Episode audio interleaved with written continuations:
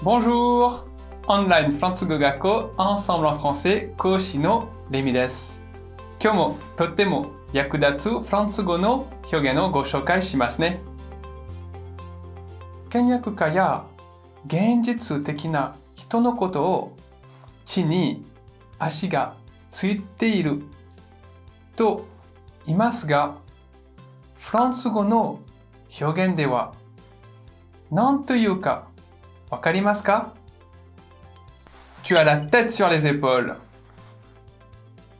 Tu as la tête sur les épaules. Tu as la tête sur les épaules. Tu as la tête sur les épaules. 直訳すると、君は肩の上に頭があります。です。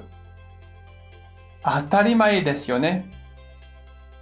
頭が肩の上にあるのは当たり前ですが、あるべきところにあるべきものがあるという意味で地に足がついているという意味として使います。